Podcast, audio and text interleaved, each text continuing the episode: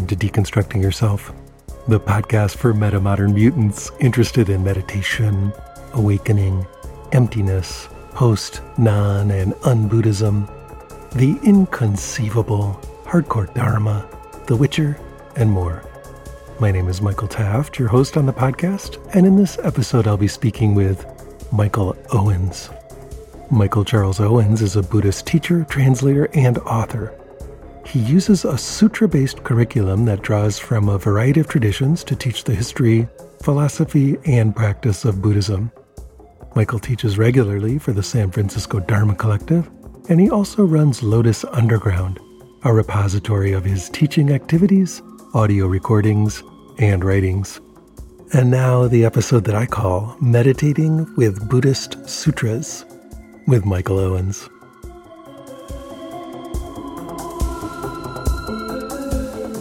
Michael, welcome to the Deconstructing Yourself podcast. Hi, Michael. Thanks for having me.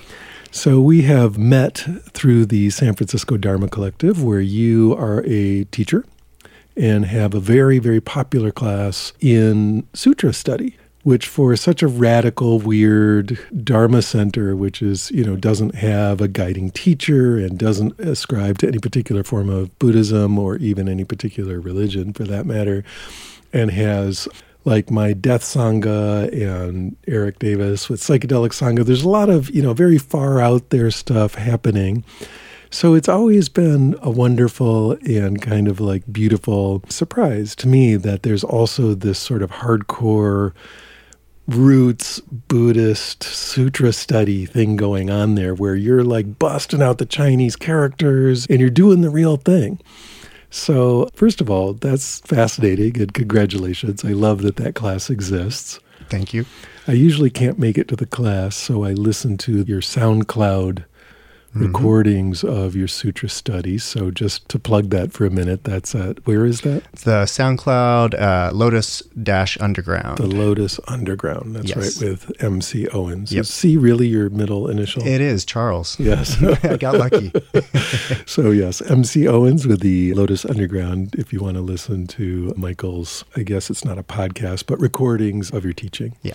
Yeah. So there you are. How did you end up teaching sutras at mm-hmm. the San Francisco Dharma Collective? What was between birth or, and, and there? What happened? Well, I started as a student, you know, college, graduate school. Kind of always knew I wanted to be a teacher from a young age, but as my major changed. What I was going to teach kept changing. Eventually wound up in history, then that turned to philosophy. And then finally, I heard about this thing called religious studies. So I finally majored in religious studies and then went on and did a master's degree in Buddhist studies. And that's where I really started honing in on Buddhism as an area to specialize in. And then I eventually wound up at Princeton in a doctoral program studying medieval Chinese Buddhist Taoist magic, basically. That was like the focus of my study.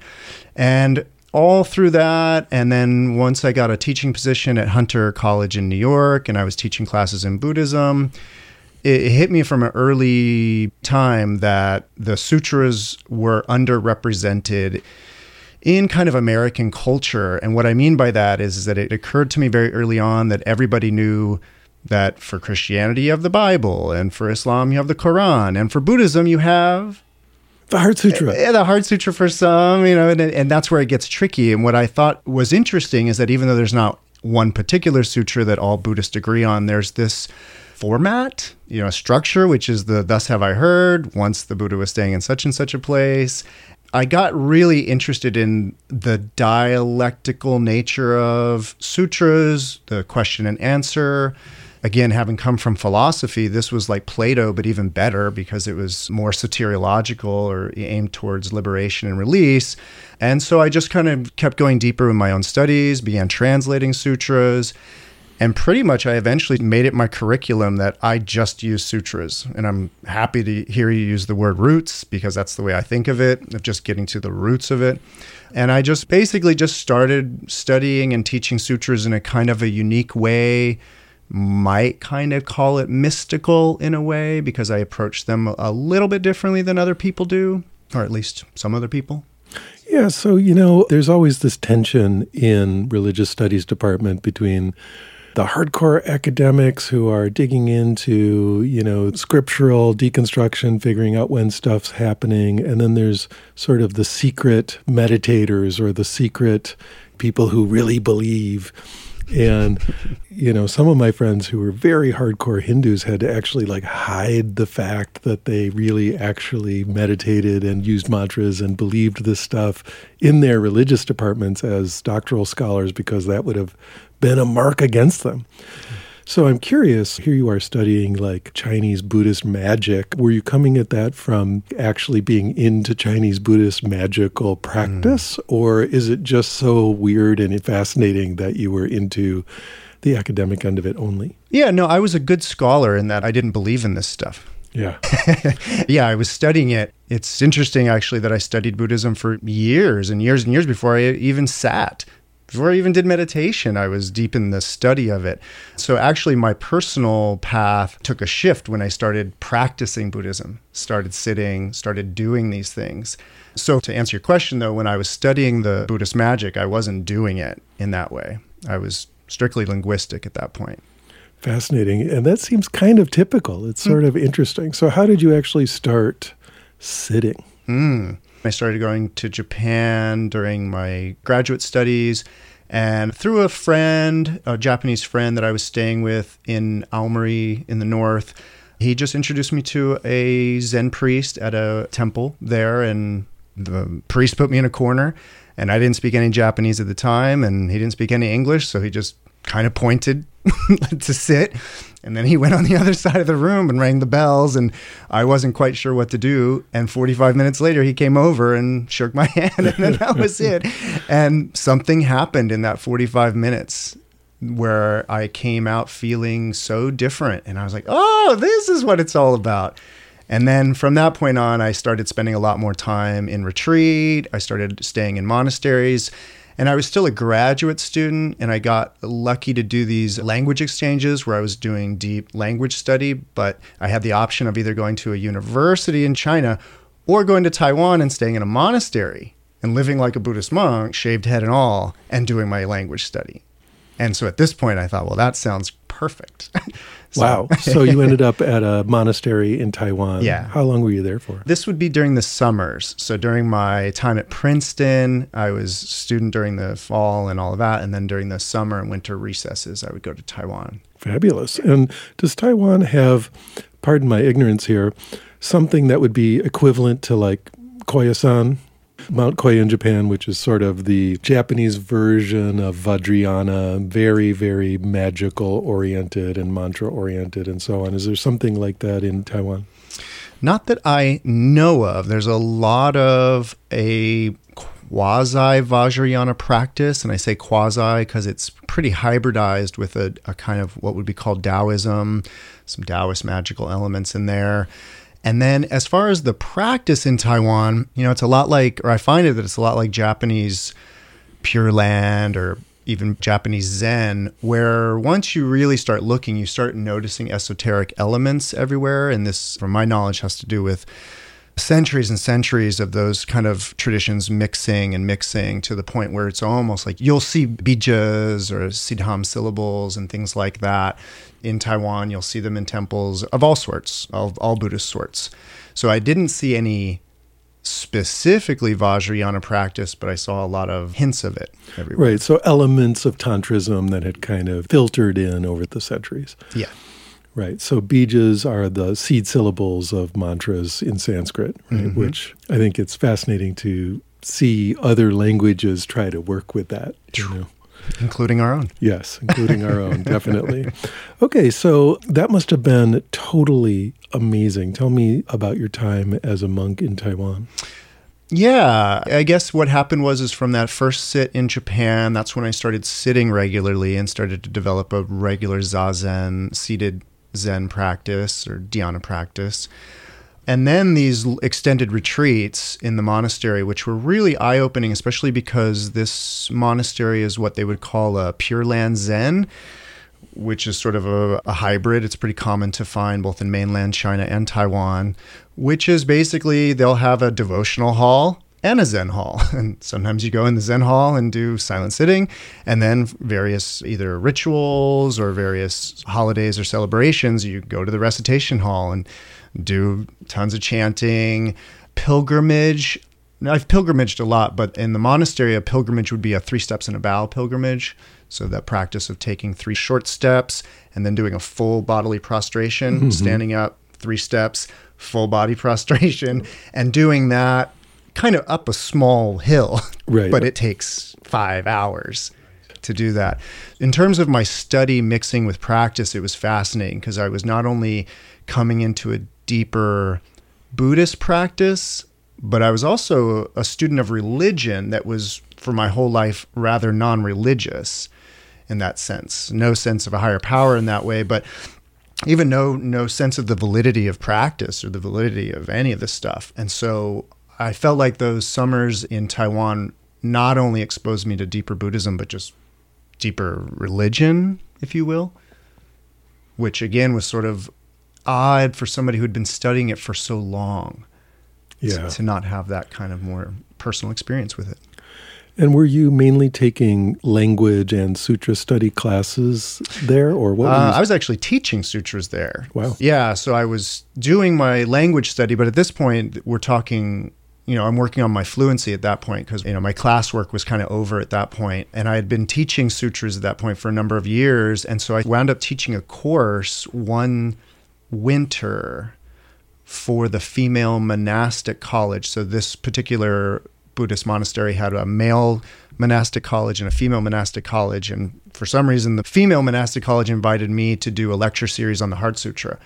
And it was surprising to me actually to learn how little they kind of knew about the Heart Sutra, at least from a historical linguistic perspective, which, you know, of course, now I realize that's just one facet of the Heart Sutra is its history and its language. So I kind of shared that with them, which is getting much deeper into the language, sharing the Sanskrit. A lot of the Chinese in the Heart Sutra is actually transliterated Sanskrit. Like the mantra and so on. Yeah, or even a word like Anuttara Samyak Sambodhi, which mm-hmm. is Anyo Dolo Samya Samputi. Right. And for the most part, I learned that a lot of Chinese, even Chinese Buddhist monastics, weren't quite sure what Anyao Duolo Samyao Samputi is. Because it actually in Chinese is just a mouthful. It's not. It's just a bunch of sounds. Yeah, right? and it, it kind of means, seemingly, it means about the same that Anuttara Samyak Sambodhi would mean to a, just somebody on the street. and so I actually felt really I was very grateful for that opportunity to share that with these monastics, to enrich their practice and to see their eyes light up with a text that they're so familiar with, but there was something they hadn't seen in it, and I could share that with them. That meant the world to me, really, wow. to them. And so, what was happening to your meditation practice at that time? You know, my meditation practice has always been rather, I'll just say therapeutic. And what I mean by that is, is that I sort of use my seated practice as a way to calm down, a way for self maintenance, to reflect. And in many ways, I personally haven't gone very deep in the sense of deep jhanic meditative states. I haven't displayed any siddhis or superpowers to my knowledge. It's really just a straightforward calming down kind of practice. And so, what had changed over that period was a pleasure in it, I suppose. Mm-hmm. So you settled into a really comfortable and helpful relationship with your sitting. Yeah, it ceased being difficult or a chore or you know, or even like going to the gym. It's like you feel good after you go to the gym, but do you always want to go? Kind of a thing. And so I would always like know, well, if I sit, I'll feel better afterwards. But I didn't really want to do the sit. I didn't want to go to the gym. And after that kind of deep experience of both doing extended periods in the Zendo, but also just living for the whole summer with monastics and living on the same hard bed they're sleeping on, waking up at the same ungodly hour, eating the same meager meal. I don't know, I guess for my overactive American mind that needed constant stimulation, I learned to be a lot happier with less and then finally actually happier with less. yeah. right. So I'm curious, speaking of overactive American minds, you know, why should any American meditator, Buddhist meditator, really care about these sutras? I mean, in the Theravada world in America, they're often talking about suttas and getting into some of the Pali. And, you know, if you're a serious Vipassana meditator, you're going to hear Dharma talks about various suttas now and again. But it seems like, except for the Heart Sutra and, you know, the very short, very pithy, and even usually reduced to like one paragraph Heart Sutra, you don't seem to hear about these other sutras a lot. And so, something I've picked up from you that I really enjoy is just your love and enthusiasm about these uh, Mahayana sutras. So, why should we care? well, a few things. One of the things early on I made it my mission to kind of popularize sutras, you know, because philosophical discourses like Plato's dialogues and things like that are so lauded in our culture as like the pinnacle of thinking, you know. So first of all, I wanted everybody to know that there was the, a huge body of literature out there, huge, you know, that makes the Platonic dialogues like look like scraps of paper compared to these tomes of sutras. So first of all, I just wanted people to know that they're out there. And then I wanted to get people excited about what's in them because I do think there's ideas and concepts and a profundity in there that I think is really lacking in our world today. You know, when I was in college, I had one class in Buddhist history. It was in early Buddhist history, but I remember the teacher, Paul Muller Ortega, who's a famous spiritual teacher now. He just had this offhand comment where he said, 99% of the Chinese Buddhist canon is untranslated into English, and we have no idea what's in there. Is that true? That is true. yeah, when you go in the library and you look at the Taisho Shinshu Daizokyo, which is the whole Mahayana canon in Chinese, it's it takes up you know bookcase after bookcase after bookcase after bookcase. It's like a hundred volume set, and these are Bible thin pages with, you know, they just go on and on. And of all of that, yeah, a fraction, you know, maybe a hundred sutras have been translated, and then you know, you'll have a, you know, 10, 15 translations of the Lotus Sutra or something of just, you know, one of them that people spent time on. But yeah, all that other stuff. Yeah. So that's another thing that I want to get to as well is trying to dig some of that out and translate it.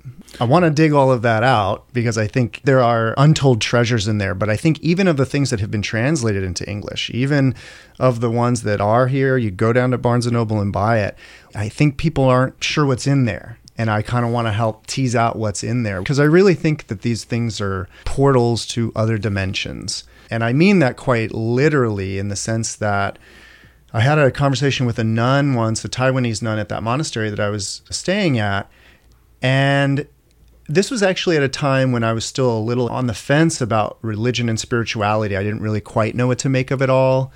And this nun told me that when she reads the Lotus Sutra, she goes to Mount Rajagriha. She goes to the site of the sutra and is among the assembly. And she described it to me as a portal. And I had had experiences kind of like that with sutras, where in really deep reading, meditation, the, the real root of meditatio, the real meditation on the written word, I found myself being transported to places, found myself actually having some minor to major psychedelic experiences from the written word. And I was, wow, that's really interesting. So when I heard this nun tell me that, yeah, when she reads the Lotus Sutra, she goes to the land of the Lotus Sutra, which is what the Lotus Sutra is about. that's hmm. what it's about, is the telling, the preaching of the Lotus Sutra is this kind of eternal event that's always happening. And through that text, you can get to it. Like that's actually the idea of it. What an idea. okay, so that's fascinating. Sutras as portals to other dimensions, sutras as, let's say, ways to enter meditative states, which is maybe another way to say the same thing. Mm-hmm. So, how do you do that? Mm-hmm.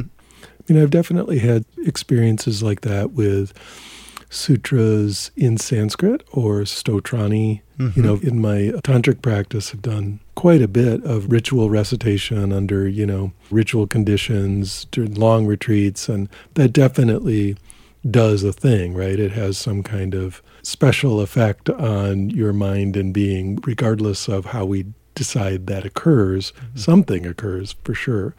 So, how does that work if we're working with these sutras? Well, I mean, certainly, you know, recitation is one form of working with sutras, and then reciting in the original language, that's something else as well.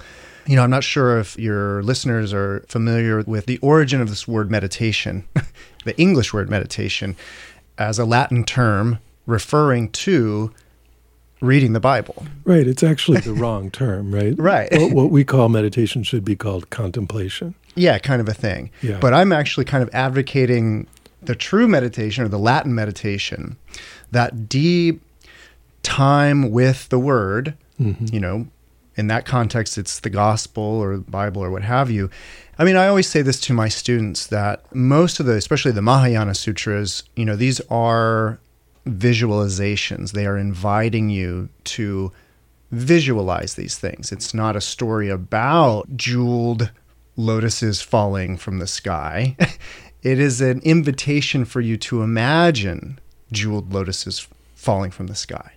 And so if you read it at an arm's length, where it's just sort of maybe a document, God forbid, a historical document about an event, and you never enter it in that way, you keep it at that distance, then it'll stay that. It'll stay a kind of weird foreign document. But if you actually accept the invitation and rather than just sort of reading it as a description, but actually as this visualization, I think actually they are designed to reprogram the mind. Mm-hmm. I actually think the architecture of sutras is such that they do something to the mind if you give yourself over to it in that way, again, by visualizing what they're asking you to visualize. And even if they're saying that the Buddha was here and he was with this person, this person, and this person, you're imagining that person, that person, and that person. And in that visualization process, it brings you into a meditative state potentially. And then even into this portal that I'm describing, to mm-hmm. where you actually kind of slip into the text, become a character in it. And so for you, this is a kind of meditative reading, not necessarily a chanting out loud, or it's just sitting with the text and really in that meditatio kind of way that we would do with a Latin version of the Bible. Exactly, exactly.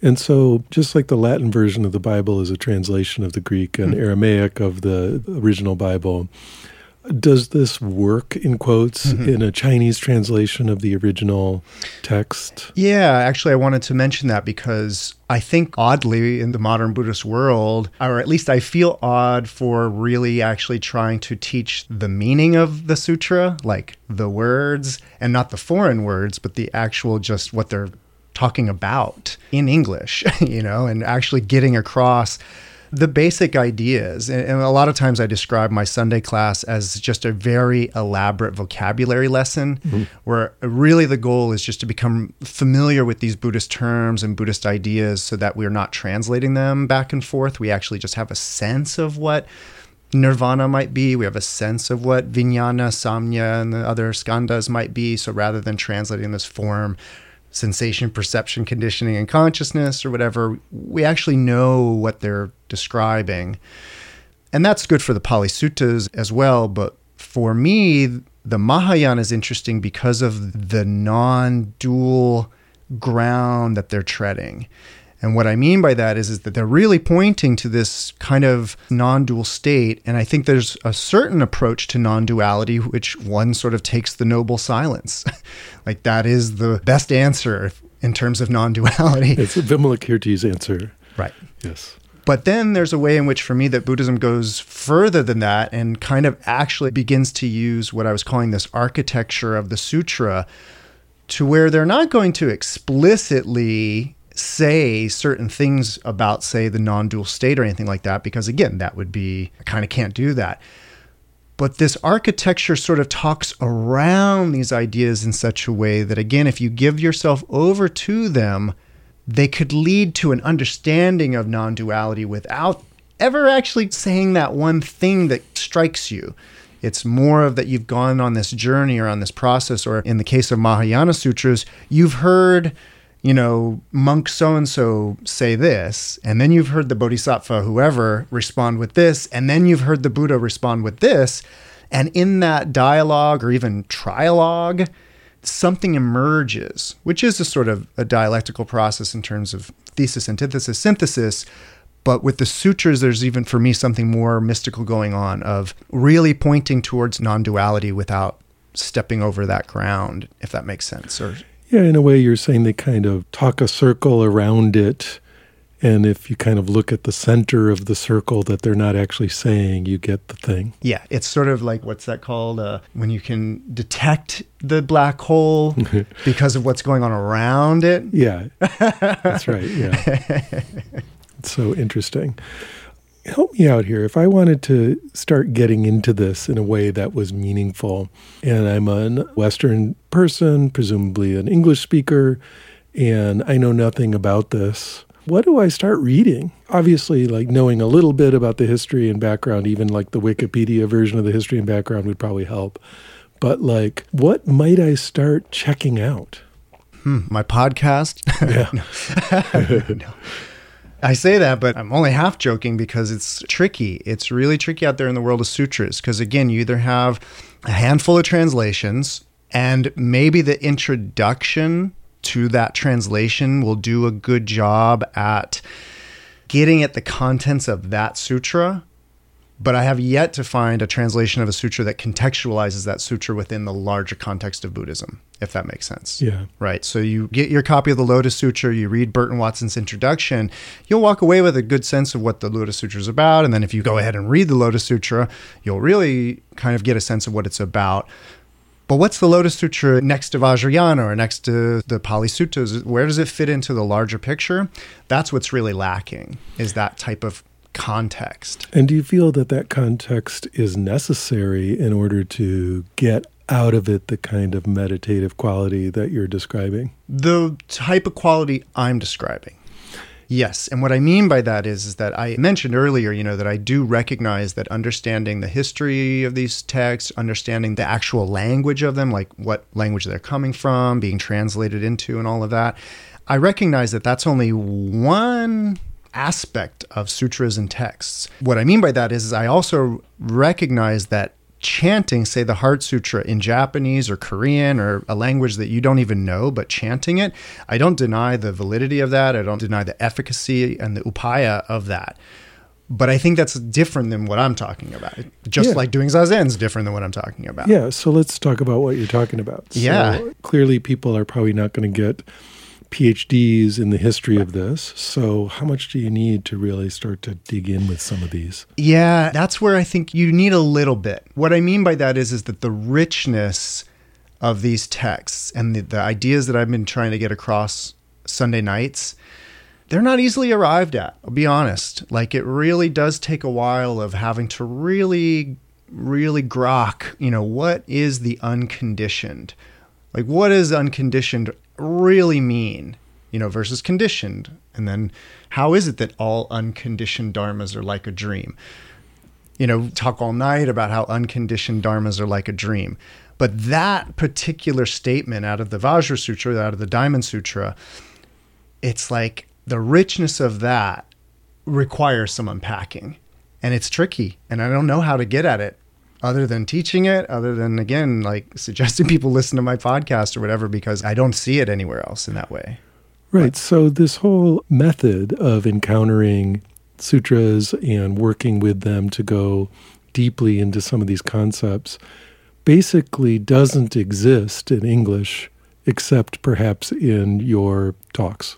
I don't want to say it doesn't exist in that way because you know I'm not aware of everything. But in, in terms of somebody who's in the field, both academically and professionally in the world of Buddhism, I don't see a lot of it.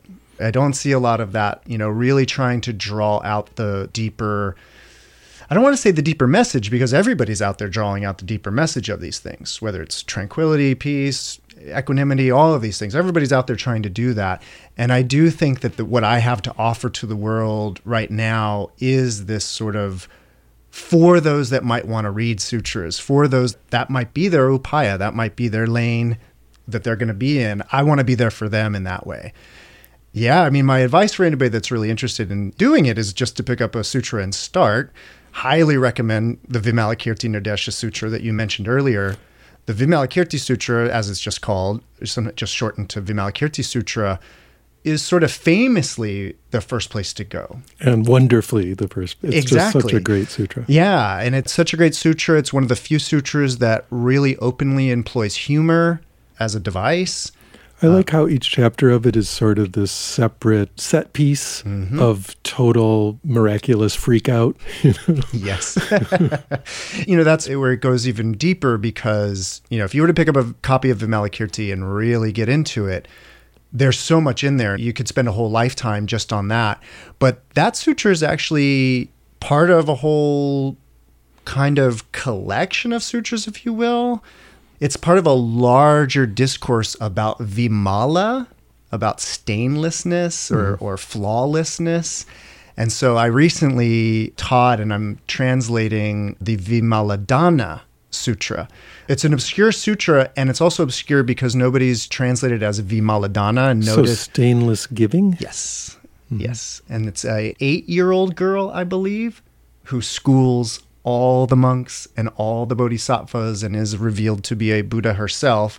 And it's a rare sutra where the female protagonist doesn't need to change herself into a male in order to give the discourse, which is sort of unfortunately a Buddhist trope that sort of supports a certain patriarchy. Yeah. In some schools, Buddhism goes only so far with allowing women to be authorities, and then they must miraculously change to males. They must get reborn. Yes. Even if they do it miraculously in front of you, Yeah. they still must do it. Whereas this Vimaladana is one of the few where she doesn't. And I think that that's great. And I also think it's a very interesting compliment to the Vimalakirti, who is the stainless fame. His fame is not soiled with, I guess, ego and that. I took it as he was famously pure. Oh, interesting. You know, the, the Okay. kind of the reverse.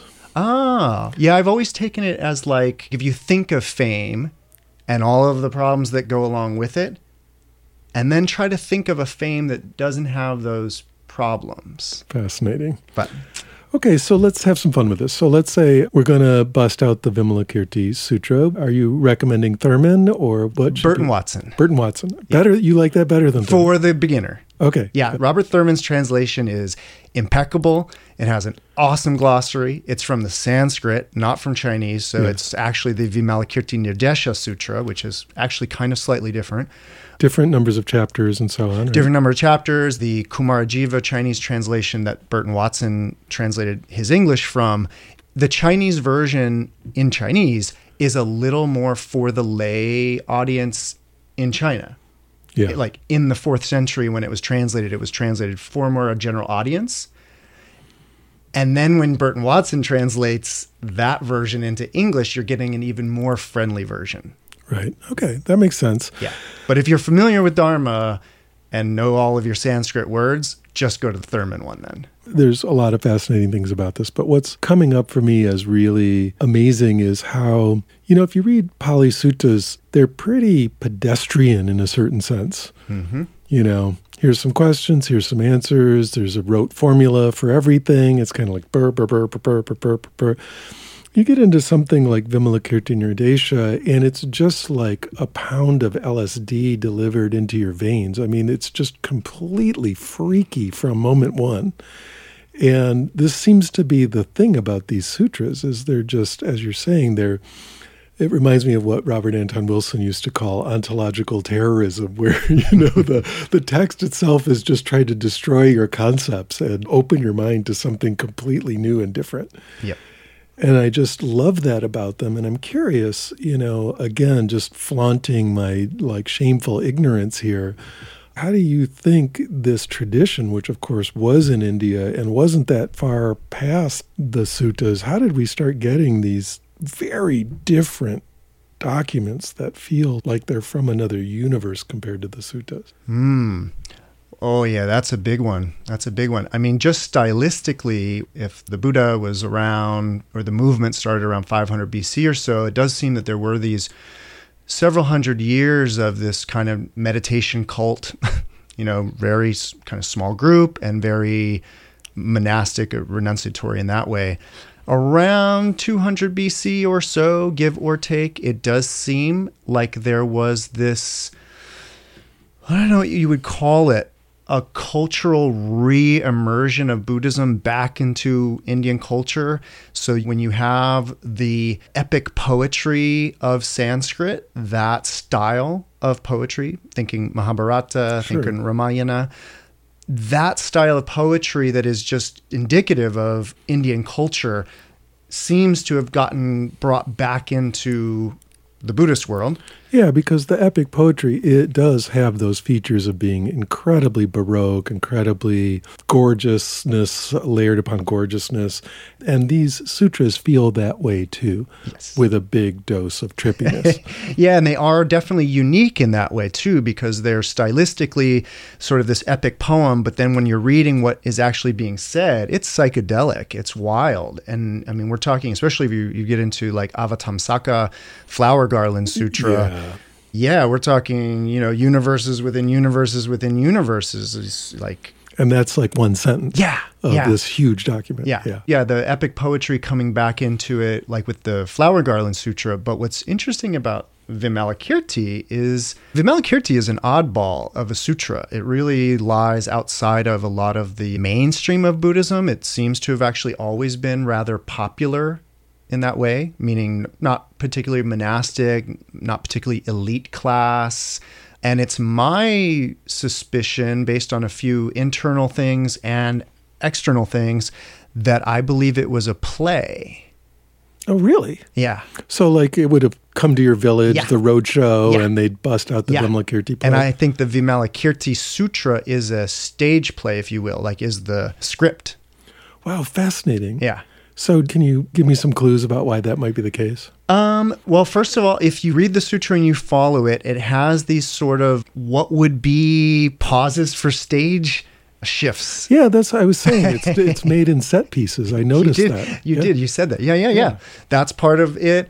There's also what hit me to this possibility is, you know, Vimalakirti, this sutra comes to China, uh, you know, around third, fourth century, and it becomes huge right away, spreads all over. That's interesting.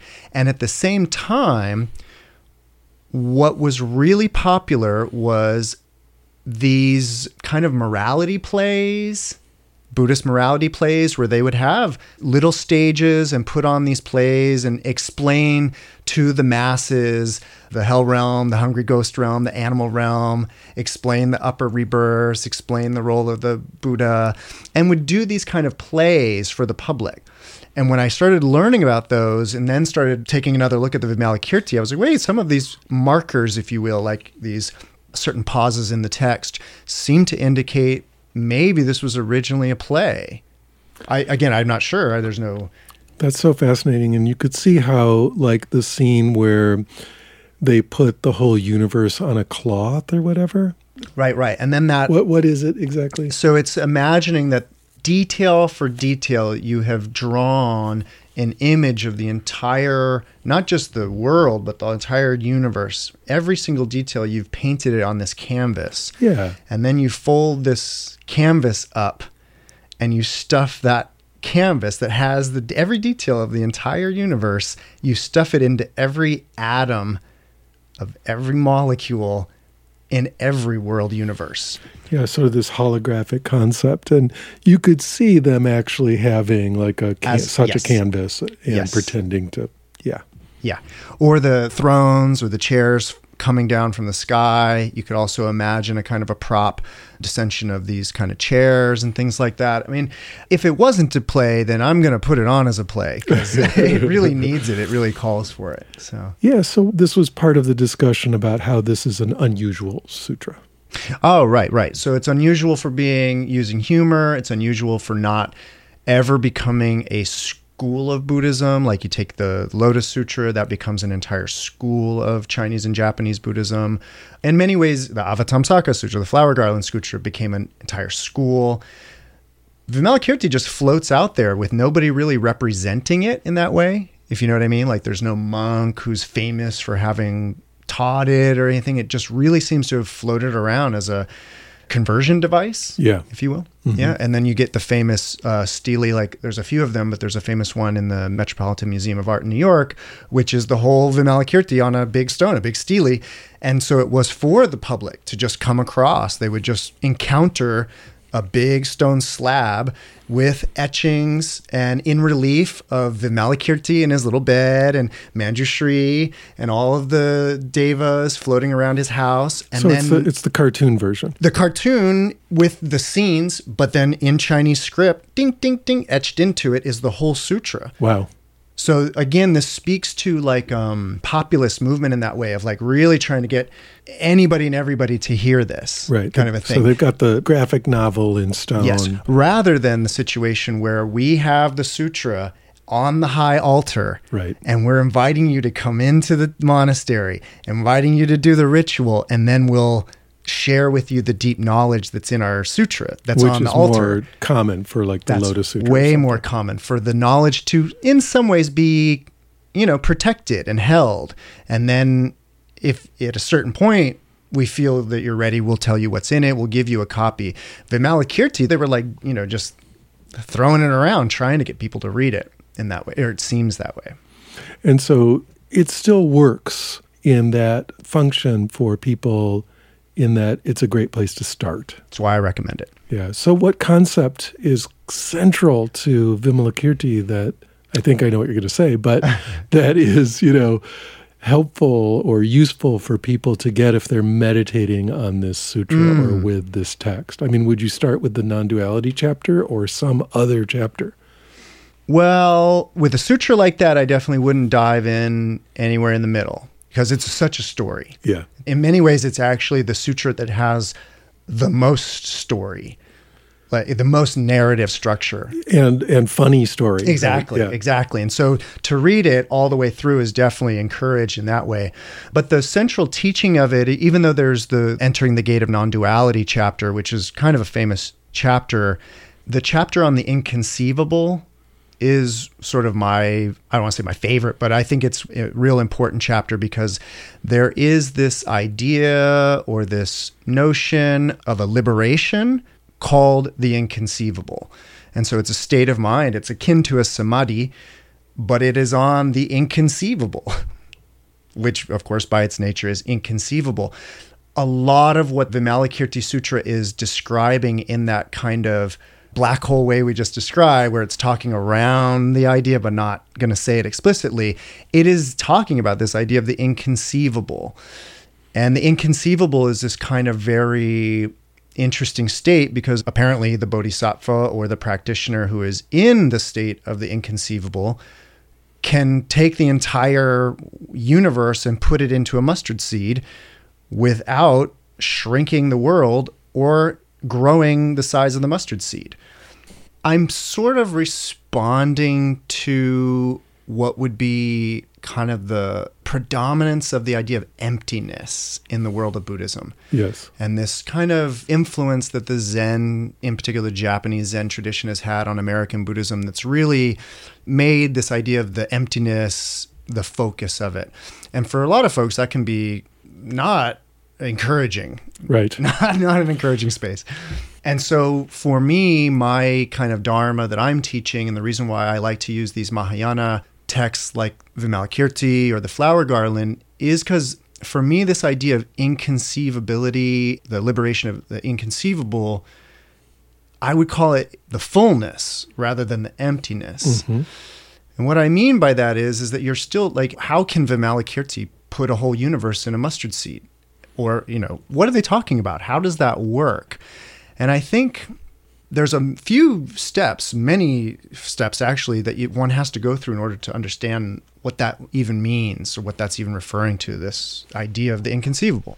Right off the bat, if we just quickly try to do a terrible job and try to summarize this idea of emptiness, it would be the Mahayana emphasis on dependent origination. Right. All things being dependent on all other things to be what they are, both physically and conceptually, and therefore anything unto itself, its nature could be understood to be void or empty of that, isn't actually that. Because it's in a way made of everything else. Exactly, right. And so we can do the Zen focus on the empty nature of each individual thing and sort of evacuate all meaning from whatever it is a seat, table, chair, a light, whatever it is. In doing that practice, we can evacuate it and to arrive at nothingness or emptiness in that sense. And that's a practice, and that's to a certain degree beneficial and helpful, but it also, again, could potentially leave people in a very negative, voided state. And certainly, it's always been hard for Buddhists to describe this in some way that sounds positive to a naive listener. Indeed. yes. And so, again, the reason why I like to focus on these sutras that are dealing with the inconceivable is because I actually see it as philosophically exactly the same Dharma, but in terms of its aesthetic presentation, it is about fullness mm. rather than emptiness. So, in that, rather than evacuating each individual thing of its specific meaning, we kind of, through the same practice, through the same understanding of dependent origination, and therefore empty of any specific nature, we realize that any one thing can be anything. Or, in fact, everything. Or, in fact, everything. It has sort of this infinite possibility, this infinite potential. And the idea of infinite potential, infinite possibility, it sounds way more encouraging to me than emptiness, void. yeah, certainly Americans are going to like that a lot more. Yeah. Right. Exactly. Unlimited potential. well, okay. So then before we go down that road, I want to get back to our Vimalakirti and this inconceivable and putting you know, the other example of the inconceivable is the ability to take all of the world's waters, all the oceans and seas, and put them in one's pores. That's also part of the inconceivable liberation. Right. And so the question becomes like again, what are they talking about? What's going on? And I don't claim to have the sole, you know, read or the sole meaning of these things, but my understanding of them is that this Mahayana teaching, it's very very radical and what I mean by that is is that the original program, what I would call the kind of the Theravada original program, it sort of is very terrestrial, if I can put it that way. It's very almost anatomical, scientific in that way. This is how the mind works, this is how the body works, do these things. And not to say that it's easy, but the steps are there. And it's almost a roadmap, especially if you think of like the Visuddhimagga, literally a roadmap. Here's how to get enlightened. Here's the path of purification, right? And without a lot of elaboration, right? Indeed. It's very nuts and bolts. Very straightforward. Here's what you do. And so that program, that original Buddhist program, has been sort of brought into the American culture through the emphasis on mindfulness and that type of practice. And the way I often hear and see that being taught, you know, it's sort of like almost self helpy in a way of one is sort of struggling, anxious, stressful, not having a great day or a great life or whatever. And through this practice, you can have a better life or you could be less stressful. To me, that's great. It's wonderful. Everybody should do that. In fact, that's how you describe your own meditation. Indeed. Absolutely. But for me, that is I'm not quite sure how to articulate what I'm getting at, which is that a lot of that practice it keeps oneself still very much between the ears and behind the eyes. Mm-hmm. Call it an ego, call it a self, call it an Atman, whatever, but the improvement of one's life. And I don't want to make it sound like I'm not for people improving their life. Of course I am. But the practice or that program of becoming less anxious or becoming less stressful, that is one program. And I think that this inconceivable liberation and what the Mahayana tradition in general is talking about is radically different. Right. Just to be fair, of course, the Theravada Vipassana style meditation does eventually deconstruct that sense of self being located in the head behind the eyes down the road as you practice more. But I get what you're saying.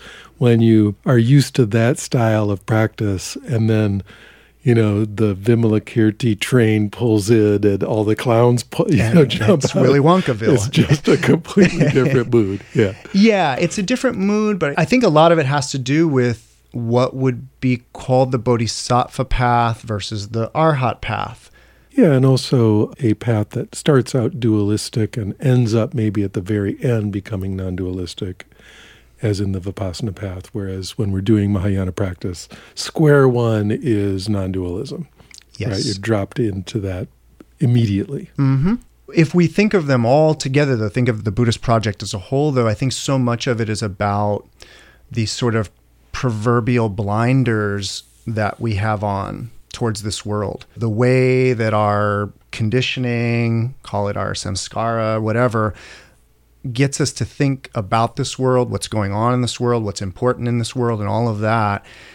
This inconceivable liberation, the Mahayana is coming at it from such a different point of view. Like you said just now, in terms of it's like starting with the non dual and kind of like, let's start from there not even so much the like let's start with non-duality but let's start with that you don't exist in the way that you think you do not a slow process to dissolve that idea but let's just start with that Yeah, sock you in the face. kind of an idea beginning. Yeah. yeah well but the beautiful thing that happens with this though is from this departure point of dependent origination you know it's this idea that you know of what we think are computers and worlds and all these things there's a way in which within the realm of interdependence they're all equal they're all equally concepts in that way and insofar as they're concepts they weigh the same they're the same shade they're the same size same everything insofar as they're concepts right I'm with you. right? If one gets to that point through the dependent origination, the realization that all individual things, oh, if they're all being dependently originated based on other things, then all things that I can conceive of, from the tiniest dust mote to the largest building, a building, a mote of dust, are equal concepts. And insofar as they are concepts, again, they weigh the same, they're the same size, same shape, and all of that. And that equality, for me, is when you're getting close to being able to put an entire universe into a mustard seed. When you realize that they're the same size to begin with. Yeah, and this is coming at it from a view of almost like total subjectivity, right? In terms of how it exists in the mind, they are the same size, shape, weight, all that. It is a concept is a concept. Right. including size, Yes. shape, and weight. Yeah, all the all the lakshana of yes. Indeed, what we're playing with is Lakshana, and I want to take this opportunity to go back to the fullness that I'm referring to, which is that in the realm of qualities or characteristics, what they call Lakshana, in the Buddhist tradition, you can do the Animitta Chitta Samadhi, where you remove all the Lakshana of any given object and to arrive at emptiness, to arrive at the Shunyata Vihara. You can do that. But again, for me, the Willy Wonka psychedelic game of the Mahayana is that with the Lakshana, once you realize the tricky nature of Lakshana, oh, well, then it's infinite again at that point. You can kind of go either way. You can either go towards emptiness or fullness. And I'm kind of a fullness guy because I think it's sort of sounds a little better. Yeah, and so in the sutras that you've encountered, is this fullness typically called the inconceivable, or is there another term for it? A term that is the opposite of shunyata or emptiness. Ah, tathata. Tathata is I teach that this word suchness or tathata would be a kind of fullness equivalent to the emptiness. okay, and is that supported in the sutras that you have studied?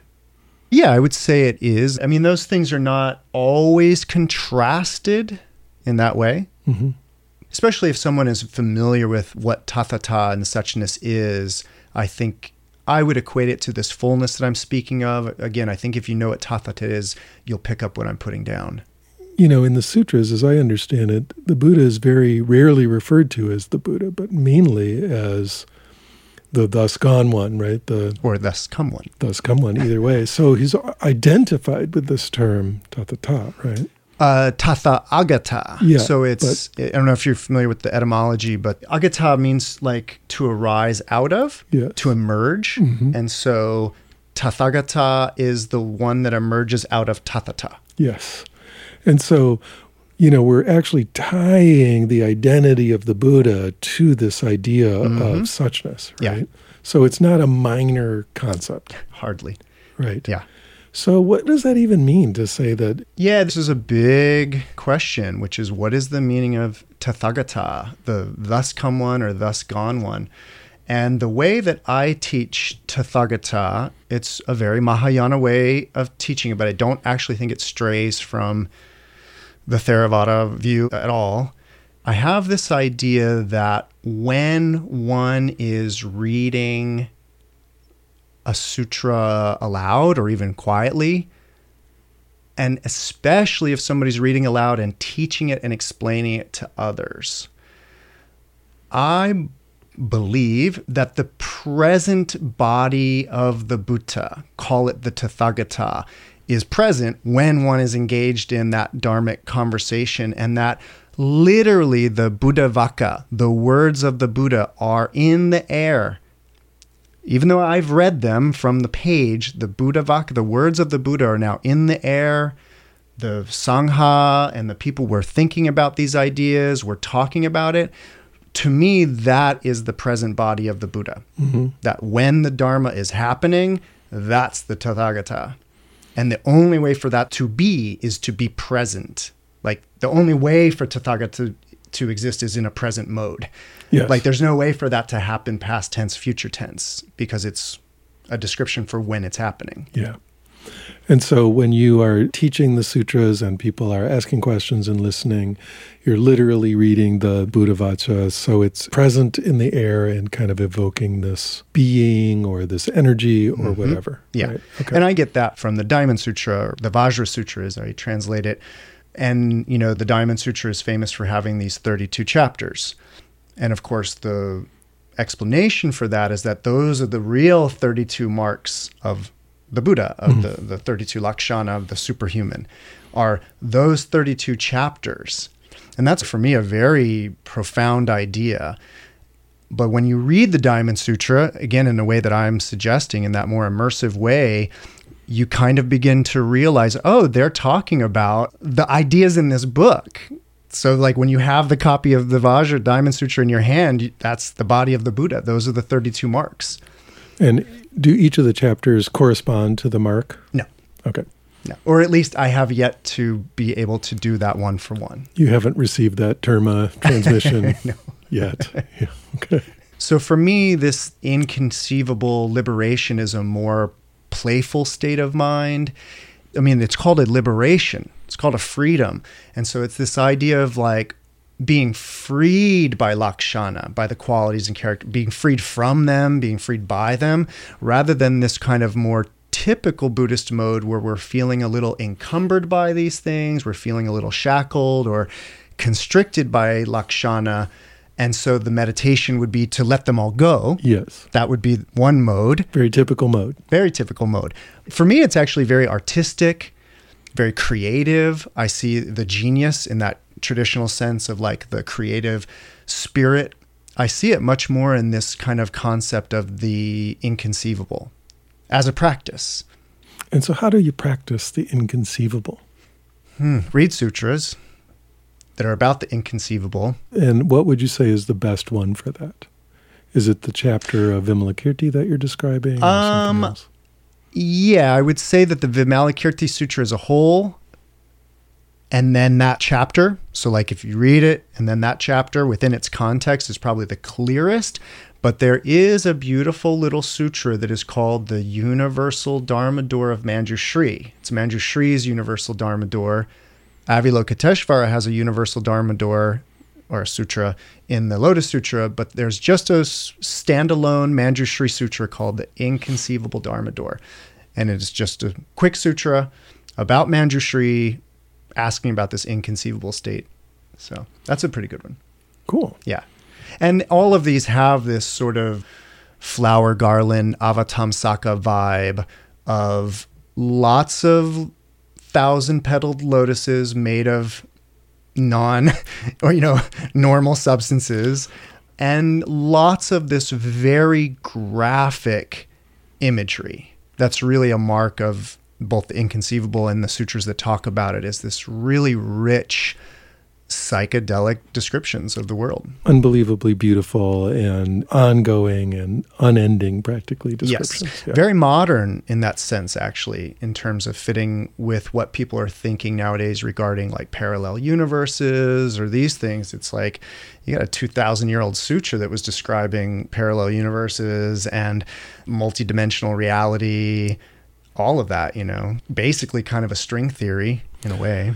So, coming at this from more of a Theravada, stripped down, nuts and bolts, psychological, quasi sort of scientific viewpoint, this can just seem like, you know, willful inscrutability or some kind of like just dodge. Hmm. You know, like we're just going to talk about stuff that can't be described. And so you can never be pinned down or whatever. And so, how would you respond to that kind of critique? Hmm. Oh, I suppose a response would be do you have the same attitude towards poetry? You know, because to apply certain criteria to poetry is wrong. Yeah, it doesn't make any sense. You, you missed it from the beginning. You haven't watched the Dead Poet Society, clearly. Right. Yes. Exactly. And so, yeah, I would say the same thing about these sutras. That, for example, these sutras that we've been speaking about today, they talk a lot about jewels Yes. Sometimes it's the seven precious jewels. Sometimes it's just all kinds of various jewels. The whole universe made of jewels, yes. whatever. And I've often been asked, or somebody inquired, I thought Buddhists, you know, were supposed to be about non attachment and this and that. Like, how can they be, you know, all about the bling? Right? And you know, I understand that, especially if you are used to your Pali suttas that are like you described earlier, much more straightforward, much more just bare bones. Do this, do that. Have a nice day. Yeah, these sutras are a whole other world. And so if you're comparing the Avatamsaka Sutra to a Pali Sutta, it's gonna seem really, really weird. It won't make any sense. But if you understand again the context, and you understand the language and why they're doing that and in particular, going back to the jewel for a second, at least this is the way I understand it. If you understand the lakshana or the qualities of these jewels, right, and the value that we project onto precious gems and this and that, and the delight that we get from it.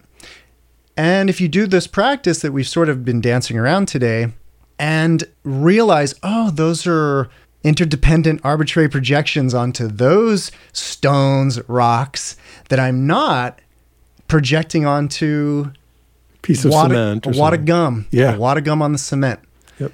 And so, what happens to a mind that can be liberated to the point where they're perceiving a wad of chewed up gum on the floor with the same sparkly preciousness as a jewel? That would be a different state of mind. That certainly would. Yes. So it seems like something that you're saying holds a lot of the Mahayana sutras together is this core concept of dependent origination, which appears right there in the very beginning of the Pali Suttas.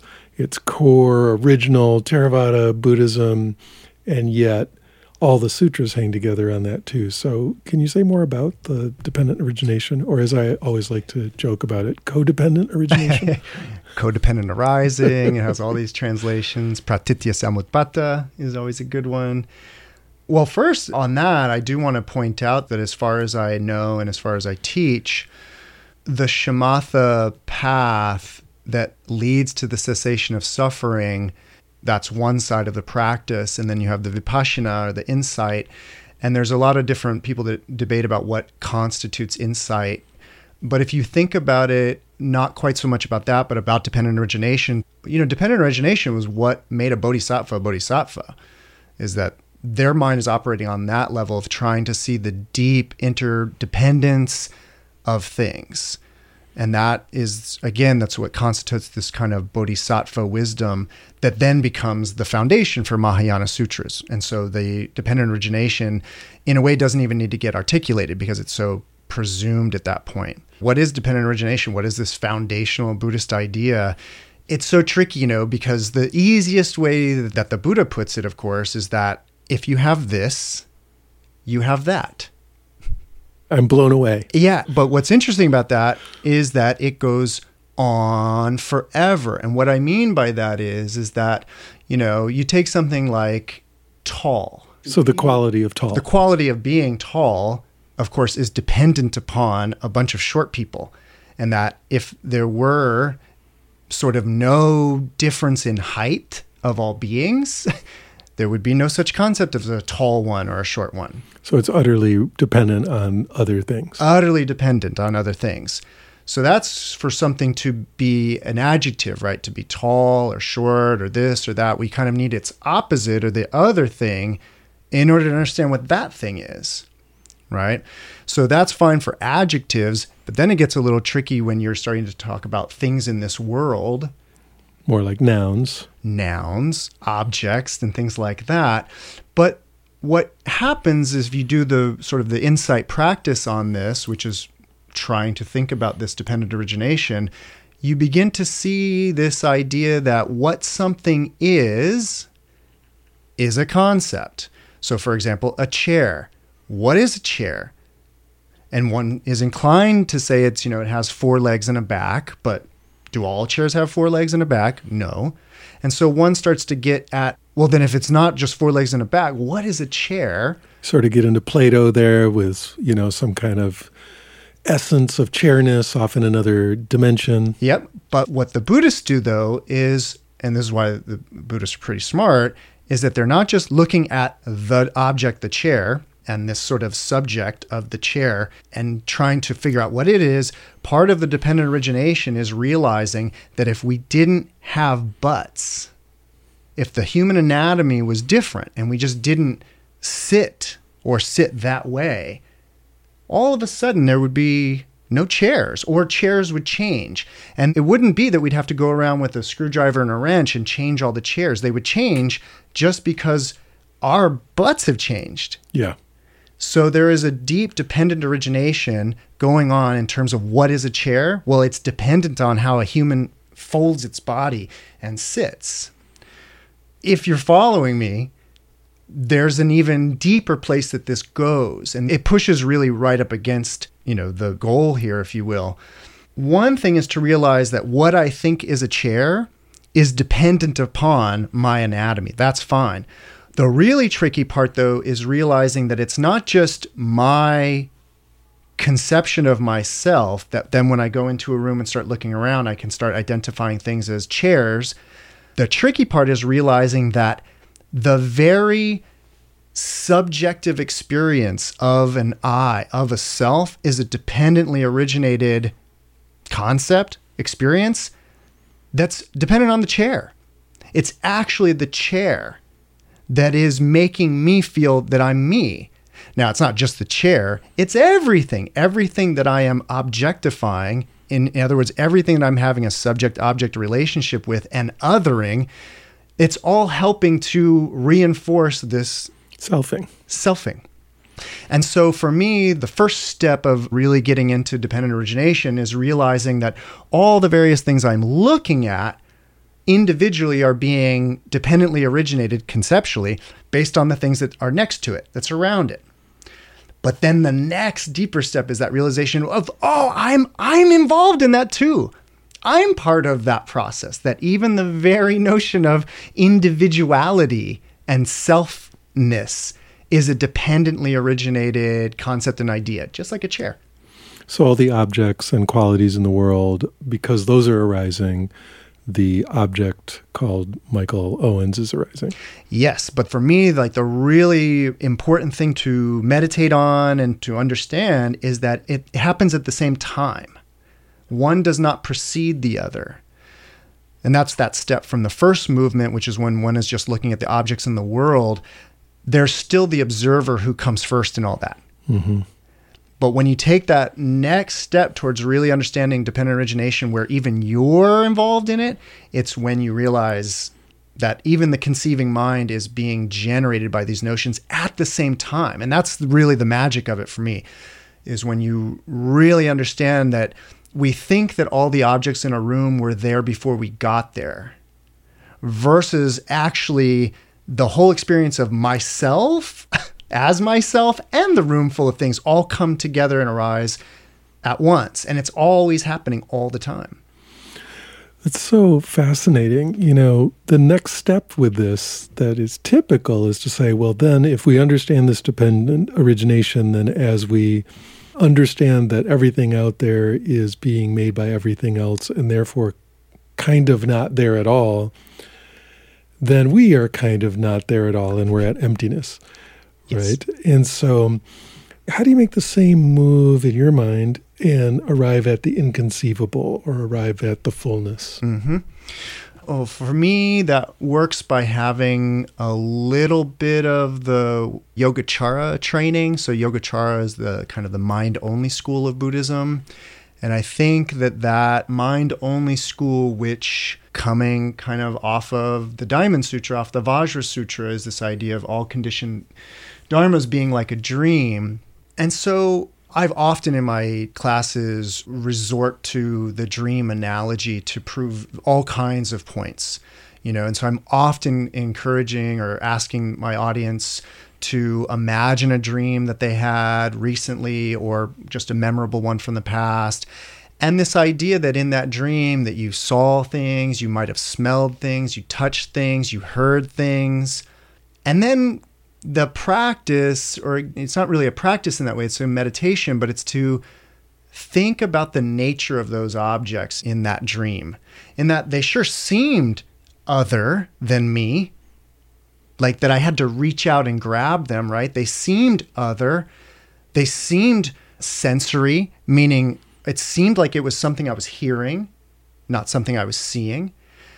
But what the Yogacharans do is they like to use that dream space to encourage the person listening to then think, oh, yeah, that dream cup or that dream whatever, it sure looked like it wasn't me, but it was. It was out of my mind.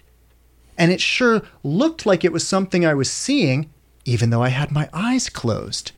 And so, what happens with meditating on dreamscapes or that dream state is you realize, oh, wow, that's what dualism looks like when it's just me.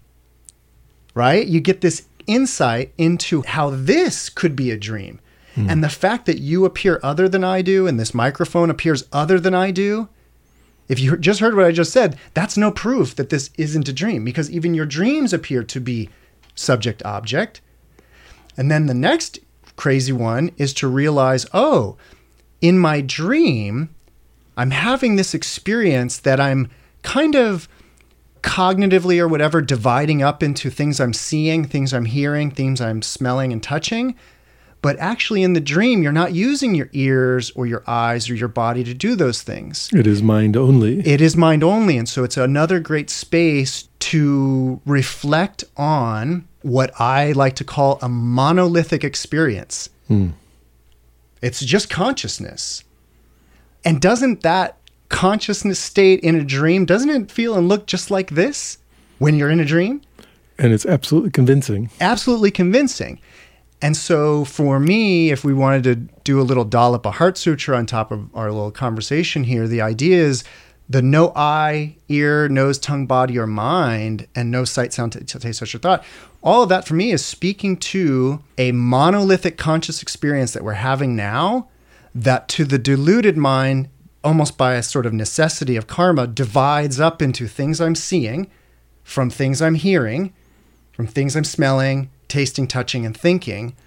And then, in a similar magical, contemporaneous, dependent origination way, when I've divided my experience into that which I'm hearing, well, there must have been some orifice through which I was doing that. And oh, lo and behold, I have an ear. But to the deluded mind, one thinks, oh, this isn't a dream because I'm hearing things with my ears. Yeah. But just because you think you have ears, again, doesn't make this any more real or not a dream. The experience of an ear can be dreamed up. Exactly. Also. Exactly. As you know, I teach a lot of this stuff, and a question that arises very often that I get to encounter, and I'm curious how you respond to this question is okay, I get it, it's all a dream. So why care about anything? And why do we care about suffering beings? And are we just going to let everyone starve because we're lost in our solipsistic fantasy. I'm curious how you respond to that, and especially how the sutras respond to that. Mm-hmm. Yeah, I think what happens is is that you know, for me in Buddhism, this idea of like real, not real, dream state, waking state, all of that is sort of a moot to the question of suffering and not suffering. What I mean by that is that, from my understanding and the way I teach, suffering is always real. So the suffering is real. And for me, what that means is, is that if one is in a dream and one's suffering, what difference does it make in that regard, if that makes sense? It does. The, the only thing I would add to that is that the real Dharma for me is always that it's beyond real and unreal. Yeah. So those are going to be some dualisms or dichotomies that we're going to try to avoid in that way. And so this idea of like dream state false, waking state real. Yeah, that's already very dualistic Western. Right. Yeah. And so I definitely have always, even before my Dharma study, I've always seen consciousness as a spectrum on that front, in the sense that we are always dreaming or remembering, maybe. And that remembrance has various points of vividness or something like that. Mm. And so I've always sort of been a little bit on board with the Yogacara in that way. But what I'm getting to more is to even dichotomize it as waking state, dreaming state is right in that way. And so I always teach the Yogacara as this is dream like, it's of the same nature as a dream. And by that I mean dependently originated. We've gotten something wrong and we just keep going with it and heaping on the projections and all of that. And I think that that happens in a dream, and I think it's happening in the waking state. And so I think they're of a similar nature in that way. Or that, again, it's helpful to reflect on the dream in order to get at what the Buddhists are talking about about this so called reality.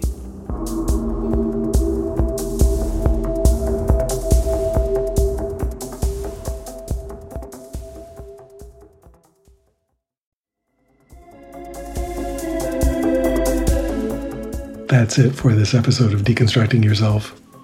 I'd like to let you know about an upcoming retreat I have available in the first half of 2024. This April, I'll be teaching a six day residential retreat at Mount Madonna Center in the hills of Northern California. From April 14th to the 19th, I'll be leading practitioners in non dual meditation techniques, guided meditations, and silent sitting with the group.